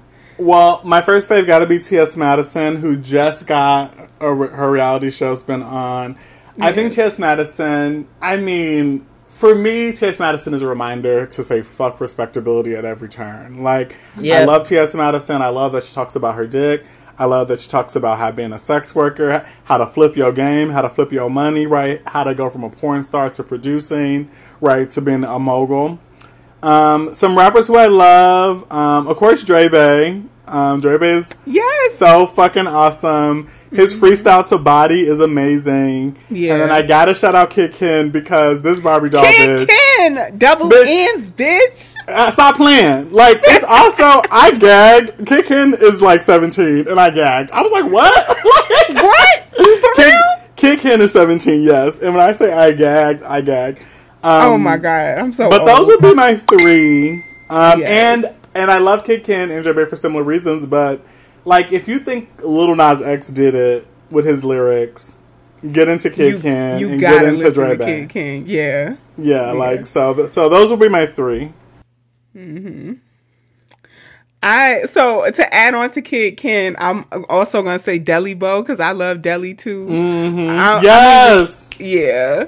The the just the range. That's the only word I think of when I think of Delli. Like from the hyper masculine to the hyper femme. Fam, yep. You know, like being pansexual, all of it. Delli has the range and can Yeah. also rap. This is the thing, right? Right. Like they, um, Kidd Kenn and Delli both both can rap. So Well, and- and I love them as a duo. I was like, I I'm really like, can we get the a album? joint project. I want Yes. a joint project too because I think they're so beautiful together. Every time I listen to I'm like, yes, yes, yes. Oh my gosh. One of my favorite songs by both of them is that like freestyle song that they did together. Yeah, I can't think of the Um, name either. Yeah, I can't think of the name of it, but yeah. Pop up on a bitch, I'm popping bitch. Period. I'm a bottom, ain't no nigga topping this. I love it. This I just love it. he's like, he's like, he's like, I'm a fuck on your man till you tap out, and then I'm a tap in or something. And I was like, yes. I was like, okay, Kidd Kenn. I just okay. I feel like I now I now know what we're talking about. I saw that on Twitter the the cover, not the cover, the remix of uh from Body. Now who was this person? Because I saw it Dre in my Bay. feed, and I was Dre like, Bay. Okay, He's wearing like this olive green one piece. yeah, Just just like my bank account, my body yaddy stacked. I was like, okay. Yes. Sick. Yeah. Nikita, because I have a bunch that I could say, but Nikita, you have any? Yeah. okay. Um, Yes, you do. you know, I have I have like the two and a half. So you already said Kaytranada. You know, I love Kaytranada. The other uh, person who you hit me to, who I still listen to in heavy rotation, Kelela. Love Kelela. Kelela's queer. So uh, you know, I'm Yes. yes. And still. Uh, yeah, money. I learned that from money. Go ahead. I just want her to like come back to us because she left us on red after the remixes. oh, she I- did. come back. Oh yeah, I had a student put me on, and I and I was like, "Oh, this is a bop." yes. I love Kelela. so That um uh alien esque angelic voice, yes. The, yeah, it's so uh, ethereal. Yeah. Oh my god! Yeah. And the other person that who I really like, who's just who's just ridiculous, um, is like obviously grew up in the church. It's just like a total church queen, but it's like has a really great voice. Durand Bernarr. I want to put a Oh, clip Yes, Durand. in the. He's just so funny, and I just love his voice, Yes. his range. So he made this song based off of um, riffing on Earth, Wind, and Fire about fuck niggas, and I just thought it was so funny. It's just the the range and the creativity is just unparalleled. "Dick so big, make a bitch relocate, skipping over several states." I was like, "Wow, to know that dick. Yes. to know to know that. Speaking, oh, I gotta get shout out Terrell. I guess the Terrell show's amazing. Th- that I love the Terrell show. Okay, I don't know this one, so I'm gonna have to. Get the Terrell show. He has real vocalist on. It's a it's oh, Singers, yeah. I know it. blue wall on the blue wall. Yes. Because when Amber Riley was on there, yeah, yeah, Yes, She was it on there. yep. Yep. yeah. Who I, I was oh, really Oh, wow. hoping that Amber Was- Riley was queer. I feel like she might be. It's still time. It's I'm still time. I mean, yeah. let, let- let us pray. let us let us pray and um and Book of Montero chapter Right. and verse. Yeah. Okay, I'm just gonna run down my list. I have a lot. Okay, Go go. ahead. Okay, go ahead. But um, I feel like Chicago is a heavy presence here. But I'm gonna shout out Mother Nature first. Mm. Uh, how could I not? When Truth did our intro to the podcast, Intro. um, yeah. so Truth and Klevah. I just think that they're. Um, I don't know if they're calling it an album, an EP, what, but Portals was so fucking good last year. And if y'all have not listened to Portals, I mean, Mother Nature is just dropping bop after bop. I've been playing Clouds on repeat, repeat. But yes, wanna wanna see more. Am so am so excited for Mother Nature. Okay, there's this song that the kids are dancing to. It's like numb to the pain. Fuck everybody. I don't want nobody. Y'all know that song? no, I don't. Okay, it's not No. important. It's like a little uh viral Twitter uh uh TikTok song. See, I'm so Mm-hmm. Old. thing. Right. Yeah, so I thought that that was Kodie Shane when I heard it, but apparently it's just this person who has taken Kodie's whole. Okay, uh, anyway, the, this is me giving flowers to Kodie Shane, who is, who is openly queer, who um is very gay, and Love it. uh yeah i really think is doing very interesting things with fashion and musically so shout out to kodie shane um so other people i wanted to have y'all heard of big chant enchanting 1017 No, you know damn well I haven't. so she's in gucci gang basically like 1017 brick squad gucci mane okay i lost both of y'all anyway I mean, I know. Who, I mean, I know who Gucci Mane is. I was like, I wonder who. I, I, was like, I was about to say there's I only was one like, name I in that like, bunch know that I Gucci is. recognize. okay, well, en- enchanting, big chant. She is a rapper in 1017 and a singer. Um, uh, yeah, and she's just dope. She has this whisper flow that Mm. oh my god, it's really good. I love her. Can't wait to see more from her. Um, Bbymutha, obviously, always my fie- forever fave Um, uh-huh, love, Um, love her. pansexual icon we stand. Shout out to Bbymutha. Um I don't know if Koffee is out. But we understand that Koffee is gay, right? Yeah, yeah. Koffee, Nikita, you don't know who Koffee is? I'm just sitting here pursing my lips because you know I'm trying to do the. Koffee? There's like the you know. Toast. You remember that song Toast? Blessings. I, oh, I know who Koffee is. Yeah. Yeah, I know, but I'm just you know, you know, I let people you know name themselves. Yeah. But you know, this is what made me for real think that Koffee was queer. And I know that she's like nine years old too. I think she's like 18 or 19. Yeah, like 17. I thought. Yeah. She got braces. I mean, she's very young, but she had No. she she did the the video for her song. I, I can't remember the name of the song, but it's like, where will we go when the quarantine thing done and everybody touch Yeah. down? Yeah. And in that video, she's obviously singing that she's trying to hook up with somebody, but the whole video is like, we're just having fun and we're on the beach. And gay artists in like the 80s and 90s used to do that. It's like, I'm I'm Yep. obviously singing about somebody.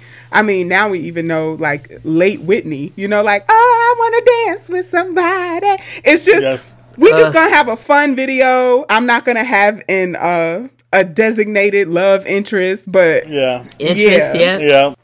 so that.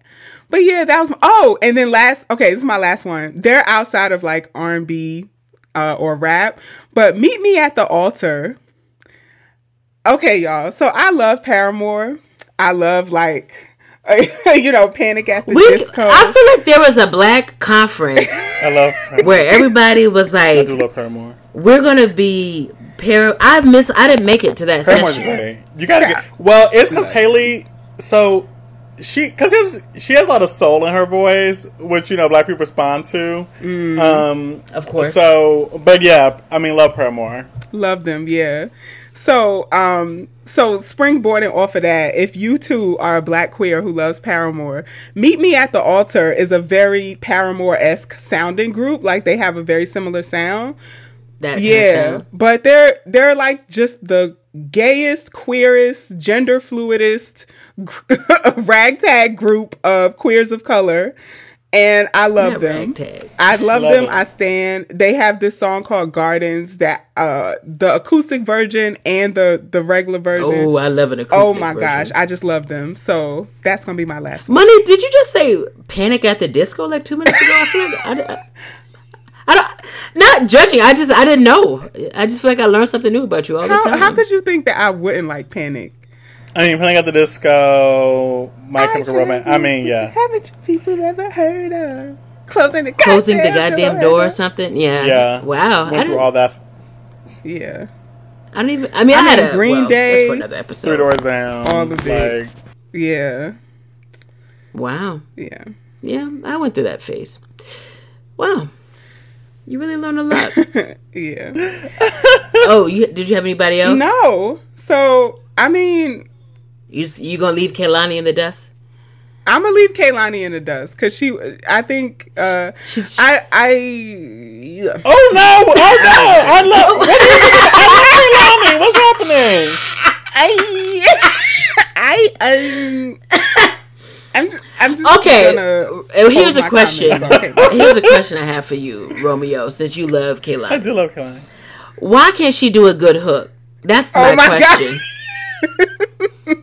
It's she like I feel like the only thing she does is repeat a word. Like none of her hooks really slap. That's I'd be like waiting for for the hook, and, and You she be just waiting for the hook and, and she it let don't- Um, every time. I can't comment on that. Um, but I don't know why she does. But I don't know. I, the hooks don't slap, Romeo. well, I yeah. Um, do the hooks not slap? Well, They don't. Go back and listen. You, you're welcome because you're gonna think differently What? after I this want you to give conversation. us one hook I don't right think now I can give you one. from Kehlani.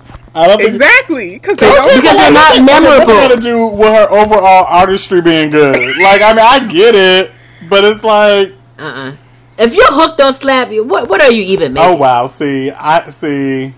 I see. I love her chorus. I mean, I love her um, Right. verses. Verses, I yeah. love those. It's just the I think she is fire. It's just she always lets me down when it comes to the hook. Yeah. the, the chorus. She can have somebody to write that for. Yeah. yeah. Well, we Um, appreciate your other gifts, Kehlani. Yes. Screaming. Um, I do appreciate that she also learns um in public. Out oh loud. yeah, yeah. absolutely. Yeah. yeah. I do appreciate So that too. I think that's so important. Yeah. Niecy Nash made this joke at the Red Table Talk that she was like, I don't know what I'm doing. Like, where's the community? Like, can somebody help yeah. me figure this out? Because I just know that I'm in love. That's real. And and I think that, yeah, I just appreciate when queer folks do that in public. yeah. Just like, yeah. Um. So yeah, I mean, I, we we've been going for a long time because I was going to talk about Queen of the Ring too, which I mean is just chock full of dope ass queer women who can rap their asses off. Yeah. but I'll just say that about them. Check out Queen of the Ring. I love battle rap. I about to say you got me seeing into the battle rap. Yes. So.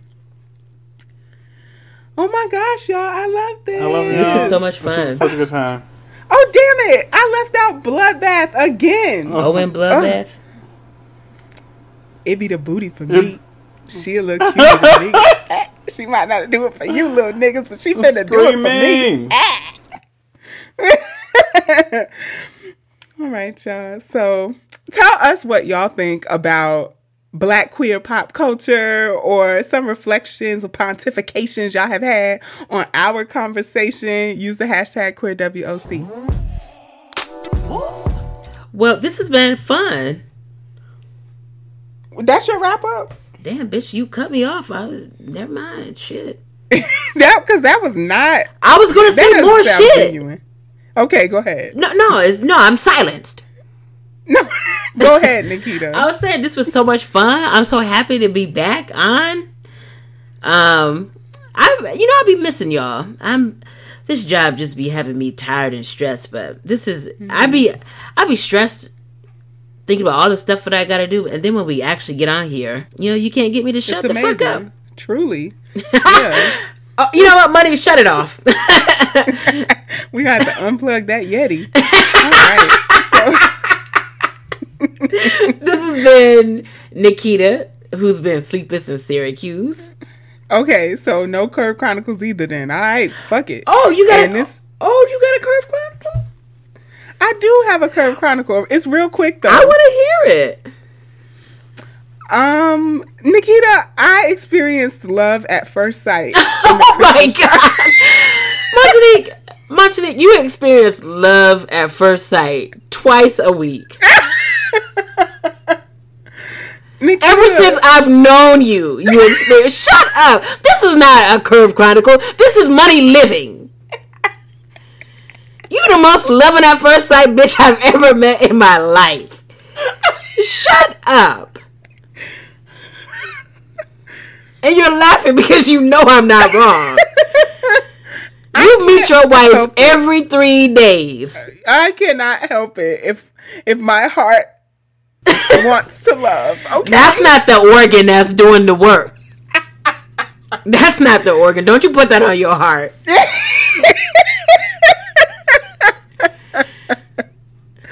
It's a little bit further south on the body. You're right. I do It- get a gut feeling that Oh, okay. Yeah, I, that's that's not what you're worried about when it comes to your guts. Wow. You fall in love with uh yeah this week, money. I fell in love with the cashier at a crystal shop. Yet again, another Tuesday. she was, she's just she was so fine that I was like stunned by how fine she was, and she had this like deep ass T Boz voice. Oh my god! And if you want it, tonight. I was just in love. She was just like, you know, talking crystals to me. I held a conversation for as long as I could before it was weird, you know, and like I had to get out of line. But Yeah. oh my god. Now I'm gonna have to go back to that store Keep going in around that yeah. time again to try to catch her again. But that I think that might get creepy. So I'm just Yeah. going I mean, this is a perfect segue to remind people how they can donate because you probably gonna blow your rent money right on through at the uh, crystal shop. no, no. no, no. Mm-hmm. All right. Well, we'll see who you fall in love with next week. Fuck you, Nikita. All right, so this has been this has been money. Y'all, she really be playing me when it comes to. I don't be playing you. I just know you. That's all it is. Oh, I, I, this is this is different. it always is money. It always is. Okay, okay, girl. uh huh. Yeah, it's different. All right, y'all. This has been an episode because Nikita just gonna sit here laughing at me. You see how she laughs? She makes mockery of my love. You see what she does? Everybody listening to this and say, Monty, what's her name? Since you love her. I don't know. Okay. She's she's the black cashier at the at the crystal shop. I don't know. Oh, I don't know. That's a lot of information you have about your the love of your life. it actually is a lot of information when you live in a state that's four percent black. So that really narrows it down. You know what? Touche. I'll let you have that. I'll let you have that. Anyway, Anyway, I'm Nikita, you're sleepless out in Syracuse. there wrap it up. wrap it up. All right, bye y'all. Bye.